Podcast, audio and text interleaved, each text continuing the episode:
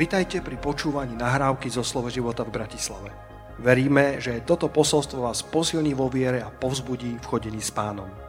Ďalšie kázne nájdete na našej stránke slovoživota.sk Otvorme si, milovaný Božie slovo. Koľko ste hladní e, po Božom slove, aby som to povedal správne. Ja som, ja som hladný e, po Božom slove a Ondrik, to, čo si rozprával, keď hľadáš pána, keď e, som ponorený vo chválach a v Božej prítomnosti a neviem nájsť e, to, čo Boh chce hovoriť, to ja zažívam pravidelne a vedie ma to k tomu, aby som hľadal ešte hĺbšie.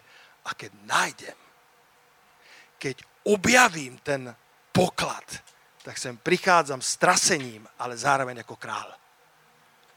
Boh ku mne hovoril. A, a je, to, je to vždy obrovský zápas, pretože nepriateľ chce zastaviť Božie slovo, ale náš pán má vždycky niečo dobré pre nás pripravené. Povedzte amen na to.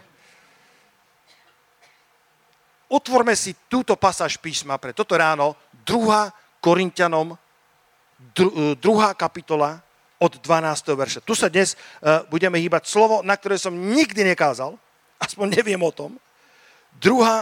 Korintianom, druhá kapitola od 12. verša. Ešte raz vítajte všetci v dome pánovom. Tak dobre vás všetkých vidieť. A poďme spolu študovať Božie slovo a dovolte mi prečítať túto pasáž, ktorú, ktorú sa budem usilovať vyložiť uh, s pomocou Svetého Ducha. Ešte raz, 2. Korintianom, 2. kapitola, od verša 12 budem čítať. A keď som prišiel do Troady, povedzte Troada, tá bude hrať dôležitú rolu v tomto príbehu.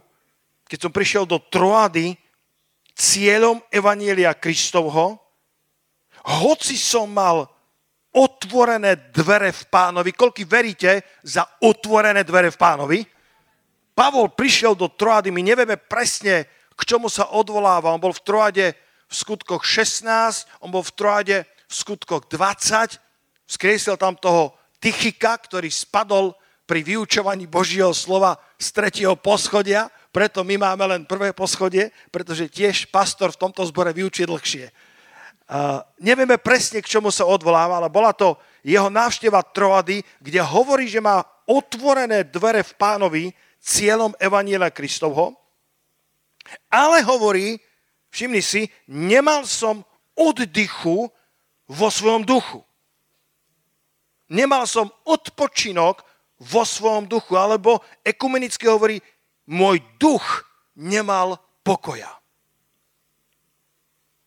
Aj keď som to čítal, som, pane, ja som tento verš ako keby nikdy nečítal. Pavol mal otvorené dvere.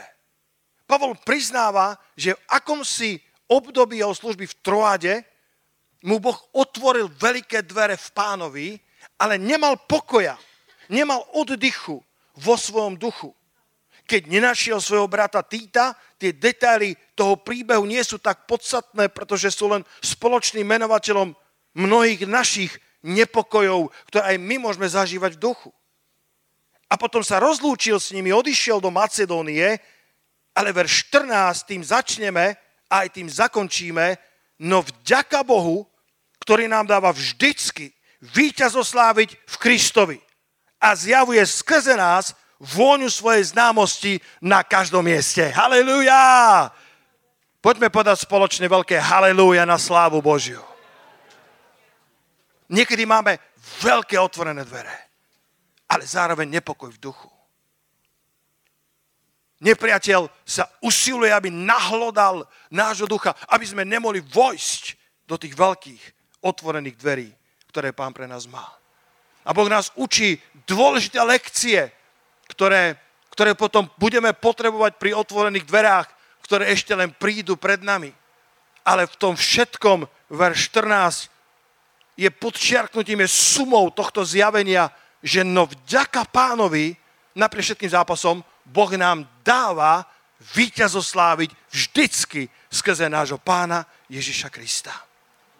A chce dať tú vôňu známosti Kristovej všetkým naokolo, kamkoľvek pôjdeme. Nepriateľ chce zahádzať naše studne tými filištínskymi kameňmi, tým blatom nepriateľa, aby sme minuli Božie, prí, Božie príležitosti. Túto kázeň som nazval zjavenia, ktoré ti otvoria dvere do Božích príležitostí. Sú niekedy veľké dvere otvorené. Na, na inom mieste Apoštol Pavol hovorí, mám to zapísané vo svojich poznámkach, 1. Korintianov 16, verše 8 a 9, kde hovorí, a v Efeze zostanem až do letníc, lebo sú mi veľké dvere otvorené a účinné a protivníkov mnoho. Veľké dvere účinné a spolu s nimi protivníkov mnoho. Ak nechceš protivníkov, nežiadaj veľké dvere otvorené.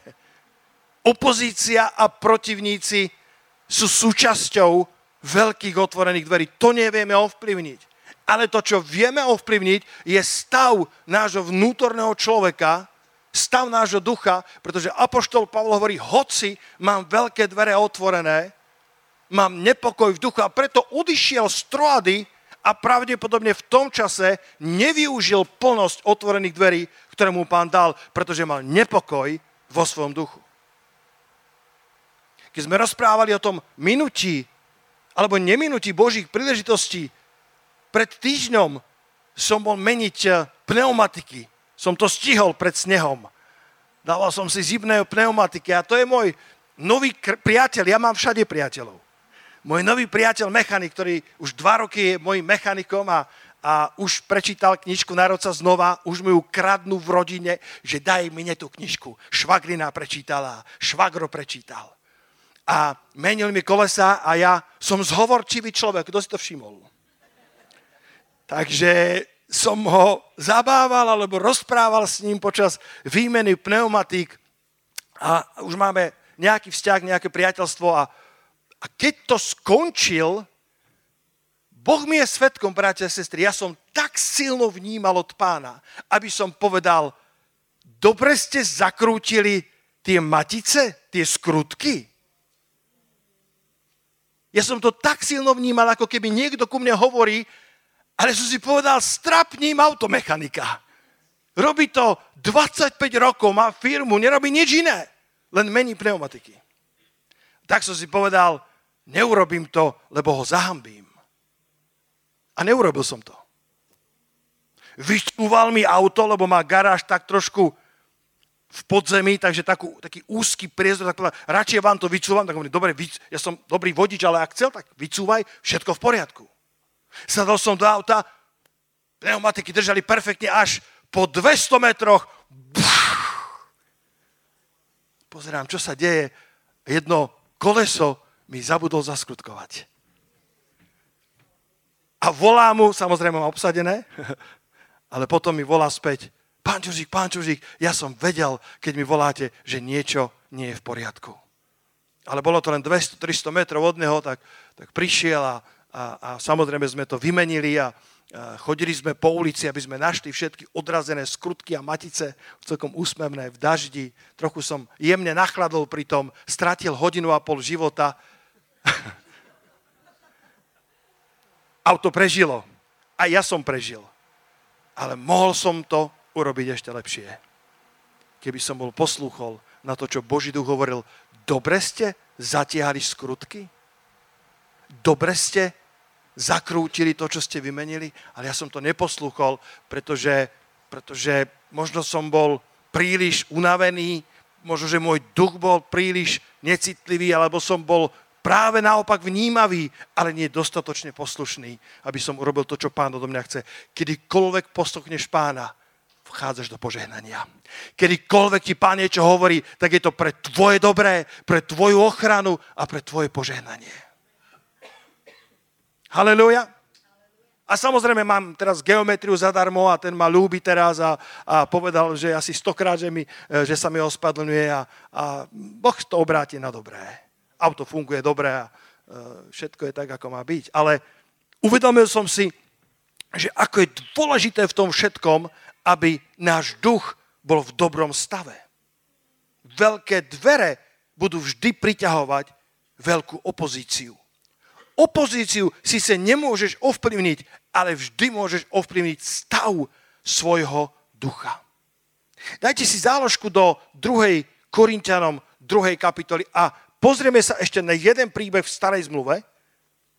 2. kráľov, 13. kapitola. Tieto dva príbehy, tieto dve pasáže sa budem usilovať spojiť a potom prejdeme ku Večeri pánovej. Druhá kráľov, 13. kapitola. Nachádzame tu kráľa, ktorý sa volal Joas. A nebol to dobrý král. Bol to král, ktorý kráľoval 16 rokov v Izraeli, ale nebol to múdry král, nebol to zbožný král. Pokračoval v hriechoch svojho otca svojho otca Jehohaza. Ale keď prišlo na lámanie chleba, keď mu začal tiesť do topánu, keď prišla obrovská sírska presila, keď prišiel nepriateľ proti, proti nemu a proti celému Izraelu, tak, tak si spomenul na tie dobré veci Božie a prišiel na správne miesto, prišiel k prorokovi Elizeovi, aby očakával pomoc od hospodina. Pozri sa do 14. verša 13. kapitoly 2. kráľov. Čítame, a prišiel k nemu dole Joas, izraelský kráľ, a plakal a povedal, otče, otče, vozy Izraelové a jeho jazdci. A začal, začal prosiť o, o pomoc. Začal prosiť o, o pomoc eh, pred presilou nepriateľa.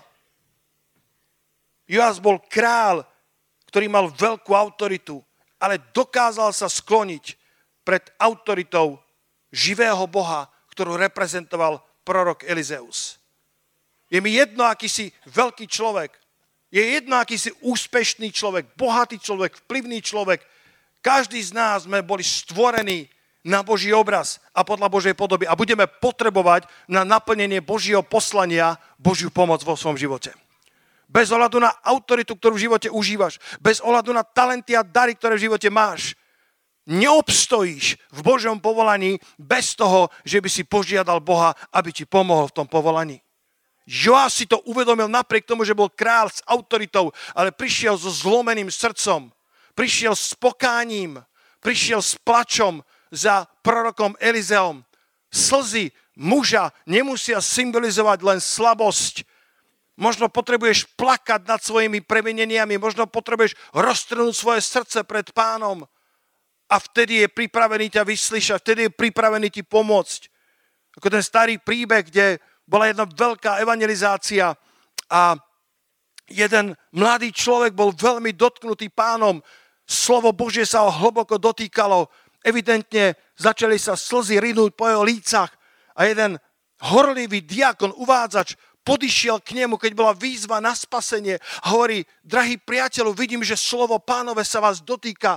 Nože mi dovolte, aby som vás priviedol dopredu, že by ste dali do poriadku svoj život.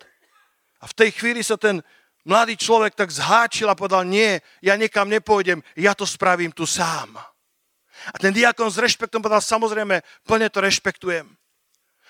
To bola týždňová evangelizácia, na druhý deň znova Božie slovo sa ho mocne dotýkalo a a evidentne bol pohnutý a ten diakon si nemohol pomôcť a podišiel k nemu druhýkrát. A hovorí, pane, znova vidím, že sa vás pán dotýka, nože mi dovolte, že by som vás priviedol dopredu, aby ste dali do poriadku svoj život s pánom. Znova sa mladý muž zháčil a povedal, nie, nie, nie, ja nikam nepôjdem, ja to tu spravím sám s pánom. On povedal, v poriadku, plne to rešpektujem, prepáčte, urobte, ako, ako máte za vhodné na tretí deň slovo pánovo sa znovu dotýkalo. Jeho srdce bolo pohnuté, slzy sa začali tločiť do jeho očí. A v tej chvíli diakon si povedal, ja už nikam nepôjdem. Ja už nikam nepôjdem, nech si to vysporiada, pane, s tebou tam, kde je. A v tej chvíli ten mladý muž podišiel, plačúci za tým diakonom, za tým uvádzačom, povedal, prosím, brat, mohol by si ma zobrať dopredu, chcem dať svoj život do poriadku s pánom. A ten diakon povedal, vieš čo, drahý bratu, to už nie je potrebné. Môžeš to spraviť priamo tu so svojím pánom. Pretože jeho srdce bolo pohnuté. Ďaká pánovi za milosť pokánia. Kto na to povie amen? Ďaká Bohu za milosť pokánia. Joás bol zlý král, ale prichádza v čase, keď je ťažko a hovorí, hovorí Elizeus, Elizeus a pripomína tie slova môj otče, môj oče, voze Izraelove z toho dávneho príbehu, ako Elizeus videl, ako Eliáš je vzatý do neba. Inými slovami, nože nech ten istý Boh, ktorý ti pomohol vtedy, ktorý ťa vyzdvihol z, tvoje, z tvojho postavenia bežného muža, ktorý nebol ani známy ako Elizeus, len ako muž, ktorý lieva vodu na ruky Eliášove. Tak ho poznali. A Boh si ho zdvihol, pretože bol pokorným človekom. A tak Joás podobne hovorí týmito slovami, chce naznačiť, aj ja chcem tú Božiu priazeň, a ja chcem pomoc od hospodina. A Elizeus mu povedal, vezmi lučište i strely. On vzal a doniesol k nemu lučište a strely. Bratia a sestry, nech sa nachádzame kdekoľvek, Boh je nám pripravený pomôcť. Boh je pripravený pomôcť. Povedz to niekomu, Boh je ti pripravený pomôcť. Nech ťa počuje. Boh ti je pripravený pomôcť. Nie som fanúšikom basketbalu, alebo teda hrám ho dobre, ale skôr sledujem iné športy, ale jeden NBA klub, ktorý sa volá Celtics a náhodou som nadebil na interviu, kde sa pýtali kouča Celtics na výsledok zápasu a na to, akú stratégiu zvolil a práve na ich zápase bola kráľovská rodina. Boli na výlete v USA, tak boli na návšteve toho zápasu a nakoniec sa ho reportérka pýta, a čo hovoríte na to, že ste mali na návšteve v hľadisku kráľovskú rodinu? A ten coach to zjavne nevedel. A tak hovorí, naozaj to myslíte Ježiša, Máriu a Jozefa? No, normálne to nájdeš na internete. A tá reportérka bola rovnako zaskočená ako on, lebo túto odpoveď nečakala hovorí, nemyslím Máriu, Jozefa a Ježiša, myslím tým princa a princeznu z Velsu. A ten coach, ten tréner, Joe Mozela sa volá, povedal, tak tých nepoznám, osobne poznám len tú kráľovskú rodinu. Máriu, Jozefa a Ježiša. Ale som rád, že princezna a princ Velsu sú tiež fanúšikmi správneho klubu. Celtics. Ale poznám tu jednu skutočnú kráľovskú rodinu. Koľko z vás môžete povedať, že poznáte jednu kráľovskú rodinu? Koľko z vás môžete povedať, že poznáte Ježiša Krista, ktorý je pripravený vám pomôcť, keď je ťažko? Chlapec sa pýta ocka, hovorí, ocko, aký veľký je Boh? A otec hovorí, pozri sa, syn môj, vidíš to lietadlo? V diálke, vo výšavách videl lietadlo, hovorí, aké je veľké? A syn hovorí, ocko, je, je malé. Hovorí, dobre. Zobral ho autom na letisko a uvidel lietadlo zblízka. Povedal, ocko, je veľké. A otec povedal, vieš, závisí od toho, ako blízko Bohu žiješ. Podľa toho je Boh veľký v tvojom živote. Ak si použijem to, tie slova toho kouča, toho trénera, tú jednu kráľovskú rodinu, tu poznám. Ctím si kráľovskú rodinu z Veľkej Británie, ctím si princa princezu z Velsu, ale Tých osobne nepoznám, ale jedného poznám. Ježiša Nazareckého poznám. Viem, komu som uveril. Jedno viem, že mám Boha, ako hovorí Apoštol Pavol. Jedno viem, že viem, komu som uveril. A Joás prichádza v tom zúfalstve. Možno, že niekedy potrebuješ prejsť zápasom v živote, aby si sa naozaj priblížil k Bohu a uvidelo takého veľkého, aký je. Možno, že žiješ na obláčku takého úspechu a takého ľahkého života, že nemáš potrebu na to letisko. Len v diálke vidíš, ako, ako Boh robí divia zázraky pre iných ľudí. Možno, že prejdeš situáciami, ktoré ťa donútia, aby si prišiel a spoznal Boha osobne a mohol povedať spolu s Jobom, doteraz som o ňom iba počul, teraz ho vidia moje oči, teraz viem, aký naozaj si. Joas to vedel, že bude potrebovať Boha nie ako lietadlo v povetri, ale ako toho, ktorého spozná osobne.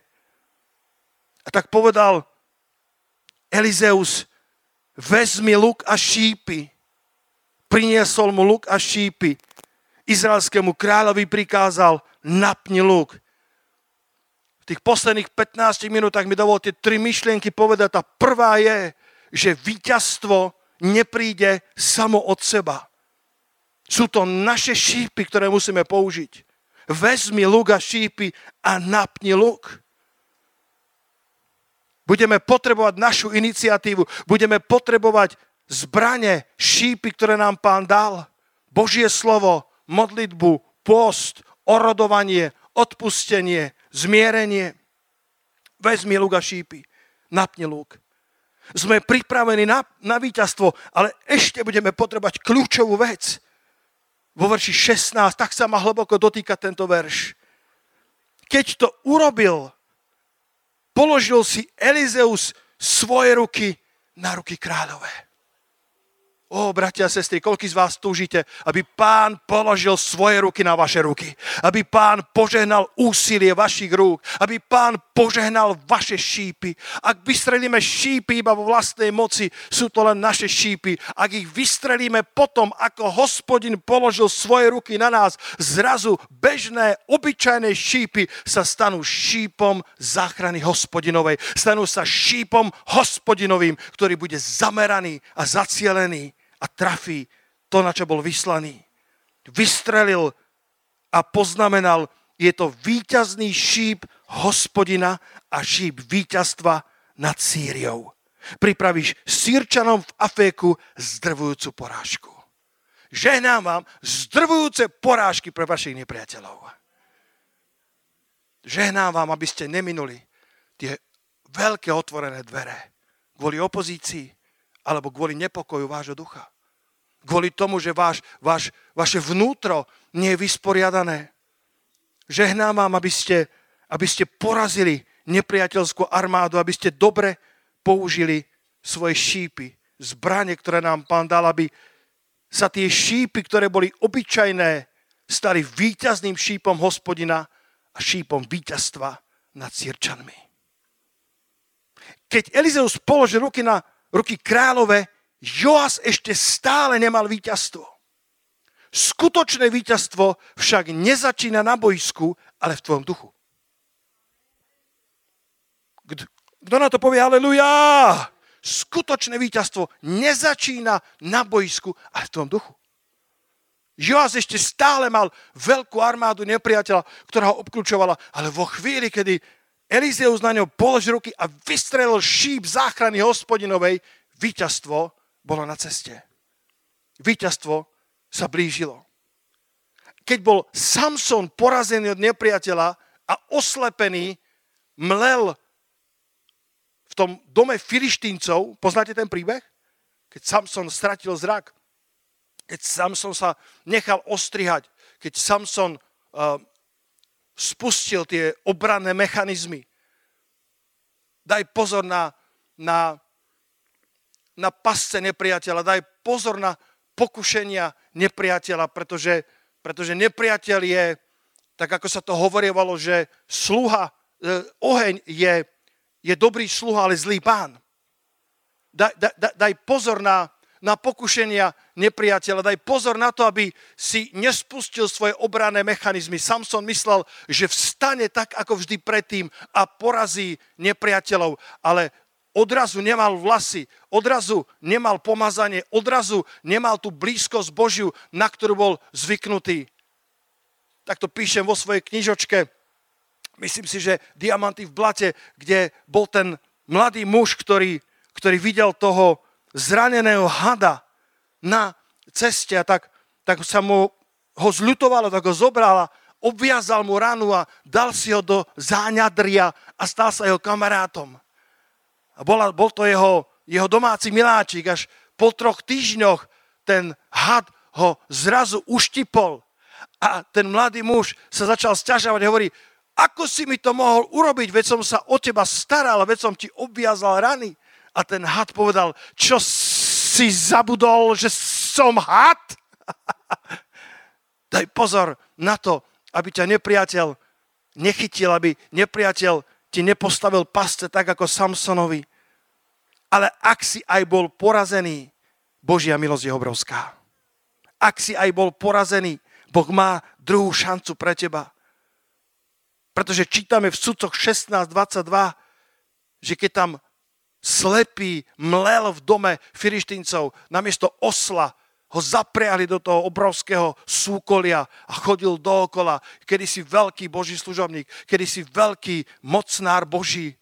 Ale čítame, že vlas jeho hlavy započal zase rásť po jeho oholení. Žehnám ti, brada, sestra, ktorý si tu, alebo ktorý ma počúvaš. Možno si povieš, brat, pastor, ja som ako ten Samson, ale Boh má milosť pre teba. Boh má milosť pre tvoj život. Boh má druhý začiatok. Boh má druhú milosť, tretiu milosť. Boh ti vie spôsobiť, aby si znova, aby znova započal rásť vlast tvojej hlavy, aby si mohol poraziť viac nepriateľov, ako si porazil za celý svoj život. Lebo Samson na konci porazil viac nepriateľov, ako za celý svoj život. Haleluja církev v posledných časoch môže vyhrať väčšie víťazstva ako za celé dekády, ktoré sú za nami. Ktorí z vás poviete halleluja na to? My môžeme zvíťaziť ešte väčšie víťazstva. Môžeme poraziť sírov až do úplného zdrtenia. Všimni si, že tá zmena začína tu. Že tá zmena začína hore že to víťazstvo začína niekde tu. To víťazstvo nezačína na boisku. To víťazstvo začína v našej mysli, v našom vnútri, v našom srdci. Preto sa Apoštol Pavel modlí za Efeskú církev, môj obľúbený verš, Efežanom 1. kapitola, verše 18 a 19, kde sa modlí za osvietené oči nášho kardia.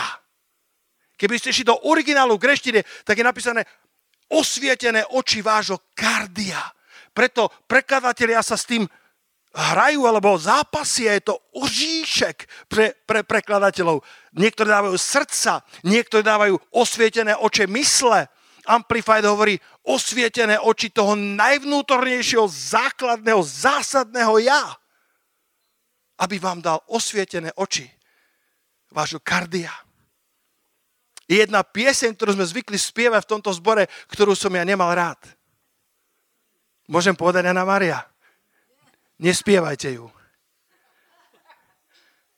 Alebo rozumiem tej piesni, ale tam sa spieva viac lásky, viac moci. A ja rozumiem tomu úprimnému volaniu, ale Apoštol Pavol sa nemodlí za viac moci. Apoštol Pavol sa nemodlí za viac lásky. Ale Apoštol Pavol prosí a hovorí, pane, daj im vidieť, koľko lásky a koľko moci už majú. Apoštol Pavorí, pane, daj im osvietené oči ducha zjavenia, ducha múdrosti, aby videli, aby poznali, čo všetko už som investoval do nich. A ja viem, že môžeme rásť v láske, môžeme rásť v moci, ale nie úplne tým, že, že budeme žobroniť o to, ale daj nám, pane, osvietené oči nášho kardia, naše mysle. Amplified hovorí, pane, zaplav ich vnútro láskou Svetého Ducha, svetlom Svetého Ducha, aby bolo zaplavené vnútro, aby sa odhalilo, čo a jaká je nádej ich povolania, aby sa odhalila Božia moc, ktorá im bola daná ako veriacim, aby sa, aby sa ukázala tá plnosť, to bohatstvo slávy jeho dedictva medzi svetými. Halelúja. Halelúja. Nech je kardio osvietené a zaplavené svetlom Svetého Ducha. To prvé som povedal, naše strely, naša zodpovednosť, naše modlitby, naše posty. Niektoré zápasy za teba nemôže do nekonečna vybojovať tvoja mama, tvoja stará mama, tvoj pastor, tvoj kazateľ. Niektoré zápasy budeš potrebať ako Joás, keď prídeš k prorokovi Elizeovi, keď prídeš k hospodinovi, hospodin povie, prečo si prišiel s prázdnym lukom, kde sú tvoje šípy? O pane, ja nemám šípy, šípy má pastor. šípy som nechal v cirkvi, šípy som nechal na Tomášikovej na Tomášikove ti chceme naplniť tvoj tulec, aby keď prídeš domov a prídeš na modlitbu, aby si povedal, pane, mám napnutý lúk, ale mám takisto svoj tulec plný šípov, šípov záchrany hospodinovej, moje aktivity, vezmi Ježiša Krista do svojich aktivít, vezmi ho do svojho podnikania, vezmi ho do svojej školy, vezmi ho k svojmu automechanikovi a nebudeš mať zbytočne vyrazené koleso. Vezmi Ježiša Krista do svojho života. Vezmi ho do svojho pondelka, do svojho útorka, do svojich skúšok. Halelúja. do svojej autoškoly, vezmi ho a on ťa požehná. On položí svoje ruky na tvoje a obyčajné strely sa stanú strelami záchrany hospodinovej. Poďme zatleskať pánovi Ježišovi na jeho slávu, naše šípy. Nože vezmi šípy, napni luk, ale to nebude stačiť, budeš potrebovať Božiu ruku. Budeš potrebovať, aby pán položil ruky na tvoje ruky. Nech si akýkoľvek král. Nech je tvoja autorita nad, nad rodinou, tvoja autorita nad firmou, tvoja autorita nad mestom, autorita nad zamestnancami, autorita nad tisícami eur, eur alebo stovkami eur. Je to jedno, ak dáš pánovi priestor, aby položil svoje ruky na tvoje, budeš požehnaný prehojne. Cítim na tom pomazanie. Budeš požehnaný prehojne. Bude sa ti dariť v čomkoľvek pôjdeš, pretože na tebe bude Božia priazeň a ruka pánova. Naše šípy, jeho priazeň a jeho ruka. A to tretie je zjavenie srdca. Viete, aké je jedno z najdôležitejších slov pre kresťanského človeka, pre kresťana? Jedno z najkľúčovejších slov je trojpísmené slovo aha. Keď čítaš Božie slovo, povieš aha. Keď je tvoje vnútro zaplavené svetlom z neba, keď je tvoje srdce, tvoje kardio osvietené. Ako ste preložili aha do angličtiny? wow! Ako to niekto povedal, niekto je tak nadšený, že dokáže wow povedať aj po spiatky. Lebo je to rovnaké ako zľava doprava. Wow! Zjavenie srdca. Zjavenia, ktoré nám otvárajú dvere do Božích príležitostí. Keď boli tí dvaja na ceste do Emausu v Lukášovi 24. kapitole, vo verši 32 my nepoznáme meno toho druhého. Ten jeden sa volá Kleofáš. A ten druhý nemá meno, pretože si myslím, že Boh tam zanechal miesto pre každého z nás. Keby som mal si vybrať, kam by som sa chcel v rámci histórie spustiť, keby som si mohol vybrať, keby som mal možnosť. A pán povie, vyber si, kedy by si chcel žiť. To prvé by bolo v 21. storočí. To by bola moja prvá voľba. Teraz chcem žiť a naplniť Božie povolanie pre moju generáciu. Myslím, že Boh ma tak stvoril.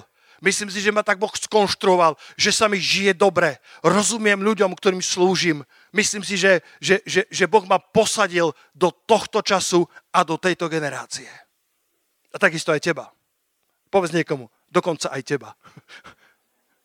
Nemusíš žiť v nostalgii, nemusíš snívať, aké by to bolo, keby si bol za čias Apoštola Petra, Apoštola Jána, pretože býva, bývajú také chvíle, kedy Apoštol Petra a Ján možno snívajú v nebi, keď by som žil v čase Petra Čuříka. Keď by som žil v 21. storočí, kedy sú pripravené tie najväčšie veci, to najväčšie prebudenie všetkých čias. Ale ak by som si mohol vybrať druhé miesto, keby som tú voľbu mal, jedno, jeden z favoritov je Lukáš 24. kapitola pri Kleofášovi by som bol ako ten neznámy učeník. Pretože čítame, keď im pán vykladal písma, tak v 32. verši hovoria, či v nás nehorelo naše srdce, keď nám hovoril na ceste a keď nám otváral písma. Stalo sa vám niekedy, že keď ste počuli slovo Božie, keď bolo kázané, učené, alebo keď ste ho čítali, že vám horelo srdce? Komu sa to niekedy stalo? Nevieš to ani vysvetliť, ale čítaš tie stránky a zrazu povieš, to je o mne. Povieš, toto je pre mňa, pane, ty ma takto poznáš. A tento Kleofáš spolu s Petrom Čuříkom na ceste do Emaus hovoria, či nám nehorelo srdce, keď nám otváral písma. A naozaj čítame 24. kapitole vo verši 27, keď sa k tým pán Ježiš pripája a oni netušia, že je to pán Ježiš. Tak čítame, započnúc od Mojžiša a od všetkých prorokov, vykladal im, vykladal im, čo kde vo všetkých písmach je napísané o ňom.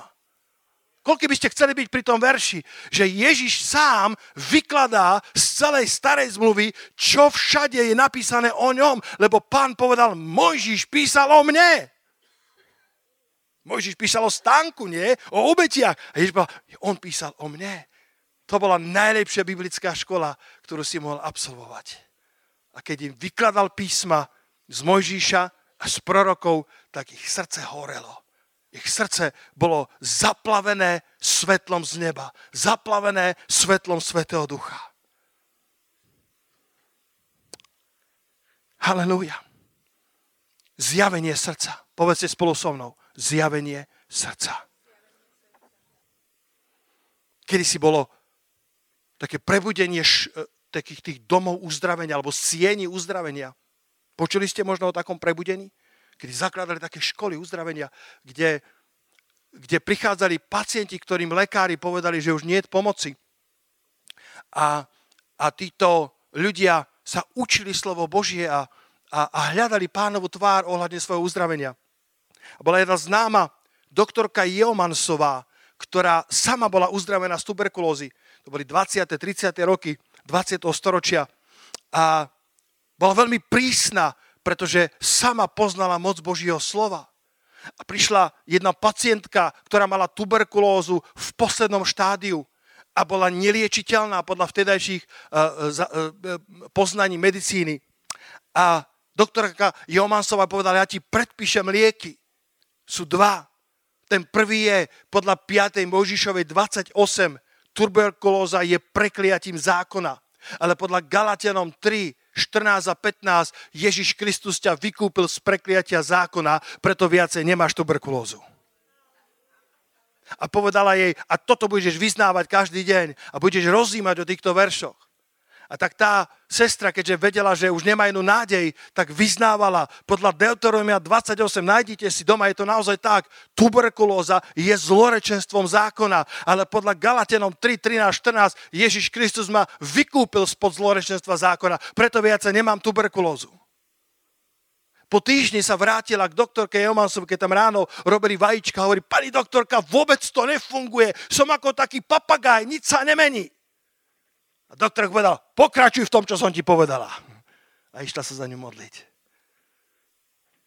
A na druhý týždeň táto istá žena zbehla celá ako keby videla ducha, ako keby videla zjavenie, zbehla do tej kuchyne. Hovorí, pani doktorka, pani doktorka, ja neviem, či ste vedeli, že podľa 5. Možiše 28 tuberkulóza je prekliatím zákona, ale pozor, pani doktorka, Galatianom 3, 13, 14 hovorí, že ja som bola vykúpená spod prekliatia zákona, lebo Ježíš vysel na dreve kríža. Každý, kto vysí na dreve kríža, je pod prekliatím a preto som prijala požehnanie Abrahámovo skrze vieru. Tak neviem, či viete, ale ja vlastne už nemám tuberkulózu, lebo ranami Ježíša som bola uzdravená. Do pár dní tuberkulóza bola preč a tá žena vydávala svedectvo po veľkých zhromaždeniach, že Boh je verný svojmu slovu. Ale nezačalo to skôr ako zjavením pravdy. Pravda. Ja mám takú otázku na biblických študentov takú tricky question, takú trošku otázku, ktorá má svoj háčik a tá je, že či je pravdou, že pravda vás oslobodzuje. A väčšinou mám odpoveď, že amen, pastor, to je napísané v Jánovi 8, 32, alebo 34, 32, a ja hovorím, že to je nesprávna odpoveď, pretože tam je napísané, keď mi to Lacko pomôžeš nájsť, Ján 8.32, tam je napísané a poznáte pravdu a pravda vás oslobodí. A moja odpoveď je, pravda objektívne oslobodzuje, ale reálne ťa oslobodzuje iba poznaná pravda. Až keď poznáš pravdu o tvojom zdravotnom stave, o tvojich vzťahoch, o tvojom svetom povolaní. Až keď objavíš, až keď ti Boh zasvieti, až keď zaplaví tvoje kardio svetlom z neba, tak tá pravda sa stáva subjektívnou pravdou pre tvoj život, ktorá ťa naozaj oslobodzuje. A na záver, jeden fantastický verš, ktorý podčiarkuje toto všetko, čo som čítal o Troade. A to je Timoteovi 4. kapitola, verš 13. A poštol Pavol je to už starý Boží muž. Je to posledná epištola, ktorú napísal asi v roku 64 alebo 65. Píše ju zo svojho druhého rímskeho uväznenia a je len tesne pred svojou martýrskou mučenickou smrťou. A Paul píše Timoteovi, plášť, ktorý som nechal v Troade. Pamätáte na Troadu? To bolo to miesto z 2. Korintianom z 2. kapitoly, verš 12. To bolo to miesto, kde mal Pavol veľké otvorené dvere, ale jeho duch bol v nepokoji a tak odišiel z Troady. Pravdepodobne nevyužil na maximum tú príležitosť, ktorú tam mal. Pláž, ktorý som nechal v Troade u Karpa, vezmi, keď pôjdeš sem, aj knihy a najmä pergament. A my samozrejme nevieme presne, čo bolo na tom pergamene. My vieme, že tie knihy boli pravdepodobne papirusy a je dobrou správou aj pre naše vydavateľstvo, Martin, že mali by ľudia čítať Božie slovo. Mali by ľudia čítať dobré knižky. A poštol Pavol bol starý muž a povedal, ja chcem ešte stále rásť v pánovi. Ešte stále chcem čítať dobré knihy. A tak mi doneste knihy, doneste mi papirusy. Ale takisto a predovšetkým pergamen. A mnohí sa domnievajú, že na pergamen si Pavol robil poznámky, že ako čítal Božie zaslúbenia, čítal Sveté písmo, tak Pavol si tam robil poznámky. Robíte to niekedy, že si zapisujete, čo pán hovorí? Koľko to robíte? Veľmi vás pozbudzujem, aby ste si zapísali prorocké slova, ktoré Boh vám hovorí. Lebo ako budeš bojovať dobrý boj viery v proroctvách, ktoré sú na teba vzťahnuté, keď si nepamätáš, ktoré proroctvá boli vzťahnuté. Ja si pamätám, s Katkou máme niektoré prorocké slova, ktoré sme dali do zásuvky. Nevieme ich naplniť. Vďaka pánovi za to, že ich nevieme naplniť, ale Boh ich vie naplniť. Niektoré prorocké slova, niektoré zaslúbenia, na ktorých stojíme a svojim časom sa stanú pravdou. Doneste mi najmä pergamen, možno miesto, kde Pavol uprostred svojej trohady dostal zjavenia, ktoré možno nenaplnil dobre. Kto vie, čo Pavol zažil s pánom v Troade? Možno vo svojom Troade nezvíťazíš, ale Boh ťa chce naučiť lekcie, ktoré ti pomôžu pri ďalších otvorených dverách. Boh mu tam otvoril dvere v pánovi, ale Pavol bol nepokojný vo svojom duchu, ale chcel znova pergamen na staré kolená. Možno tam zanechal niektoré z poznámok, ako Boh k nemu hovoril. A ja ťa dnes pozbudzujem, aby si mal pripravené šípy, aby si, aby si počítal s Božou rukou na sebe, aby si počítal s Božou priazňou a potom ťa pozbudzujem k tomu, aby si rozímal o Božích zaslúbeniach, aby si trávil čas s Božím slovom, aby si si dobre pamätal svoj pergamen, aby si dobre získaval zjavenia z Božieho slova, pretože len pravda, ktorú poznáš, ťa dokáže naozaj oslobodiť. A suma toho všetkého, nech prejdeme svojou troadou akokoľvek, je práva tá 2. Korintianom 12.14, lebo na konci dňa platí, no vďaka Bohu, ktorý nám dáva vždycky víťaz osláviť v Kristu Ježišovi a zjavuje skrze nás vôňu svoje známosti na každom mieste. Halelujá! Toto je suma toho nášho milovaného pána, ktorý za nás zomieral a na tretí deň vstal z mŕtvych. Postavme sa spoločne. Verím, že ste v tejto krátkej chvíli, kedy som mal čas s vami zdieľať Božie slovo, prijali to požehnanie, že sú niektoré príležitosti, ktoré nás môžu minúť. Sú niektoré veľké dvere otvorené, do ktorých nedokážeme vojsť, pretože náš duch je v nepokoji. Pretože, pretože máme len mentálnu známosť ale nemáme známo srdca. Vlasto je to opravené, dá sa na tom hrať? Som myslel, že, že si zhodil kláves, lebo si chcel povedať, pastor, už stačilo spievania, káž slovo. Ale vidím, že tam nejaký stojan nefungoval. Halelúja. Milovaní, poďte pred pánu tvár. Poďte na chvíľku pred pánu tvár. Ako Pavol v Troade, neviem, čo je tvoj troad. Tvoj troad môže byť... Prid... A toto verím, že Boh prorocky k nám hovorí, že sú niektoré otvorené dvere pred nami. Kto z vás súhlasí, že Boh má pripravené otvorené dvere pre církvou. Neviem, kam budú viesť. Veľké dvere otvorené a protivníkov mnoho.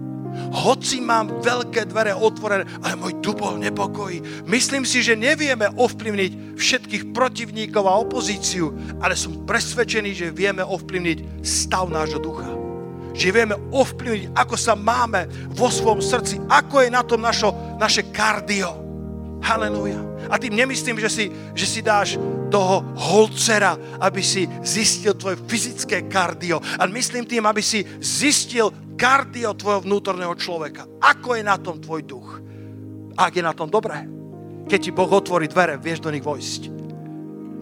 Ortakia fapartatia, lopretsatikiria. Vo Filadelfskej cirkvi, akože to bolo, vo Filadelfskej cirkvi čítame, že Boh im hovorí, ja ti otvorím veľké dvere, ktoré nikto nedokáže zatvoriť. Pretože máš malú moc a spoliaš sa na mňa.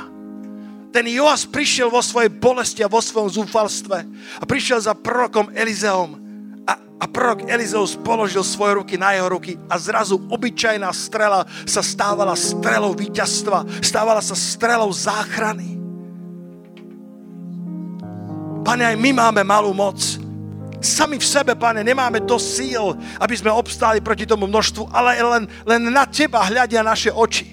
Ďakujeme ti za všetky strely, ktoré si nám dal, za prorocké slova, ktoré si nám zaslúbil.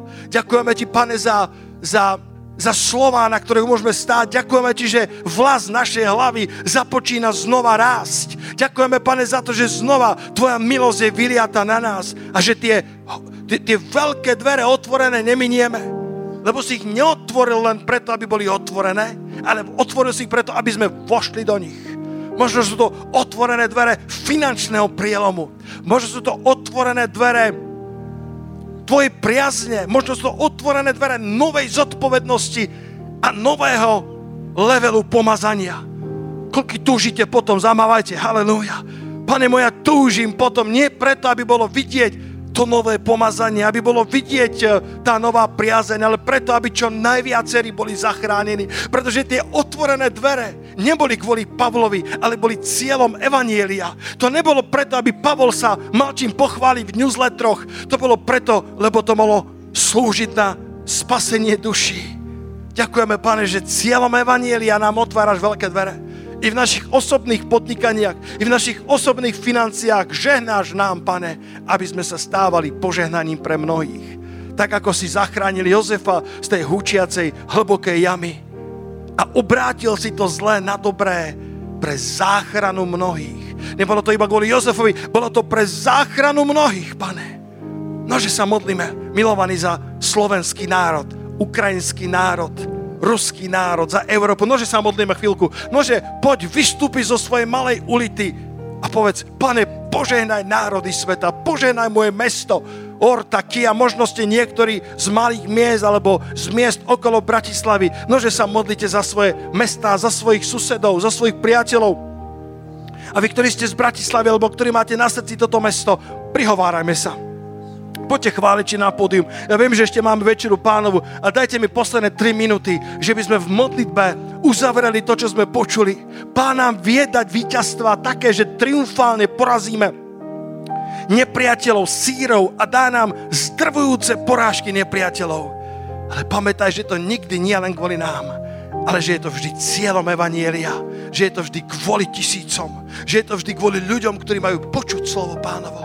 Modlíme sa taký arabári. Môžeme spievať nejakú jednu pieseň chvála počas toho. Buď sa pripoj, alebo sa modli za svoje podnikanie, alebo sa modli za svojich príbuzných, alebo sa modli za svojich priateľov, alebo za Irán, alebo za Vietnam, alebo za Afriku, alebo za krajiny, ktoré sú ti blízko, za Českú republiku, za Maďarsko, za Európu. Nože poďme, církev, nech je počuť náš hlas na výsostiach, nech je počuť naše volanie pred Božou tvárou, nech je počuť tak, ako modlitba Kornéliova vystúpila na pamäť Božiu. Pane, nech naša modlitba dnes vystúpi na Tvoju pamäť a nech pohne Tvojim srdcom.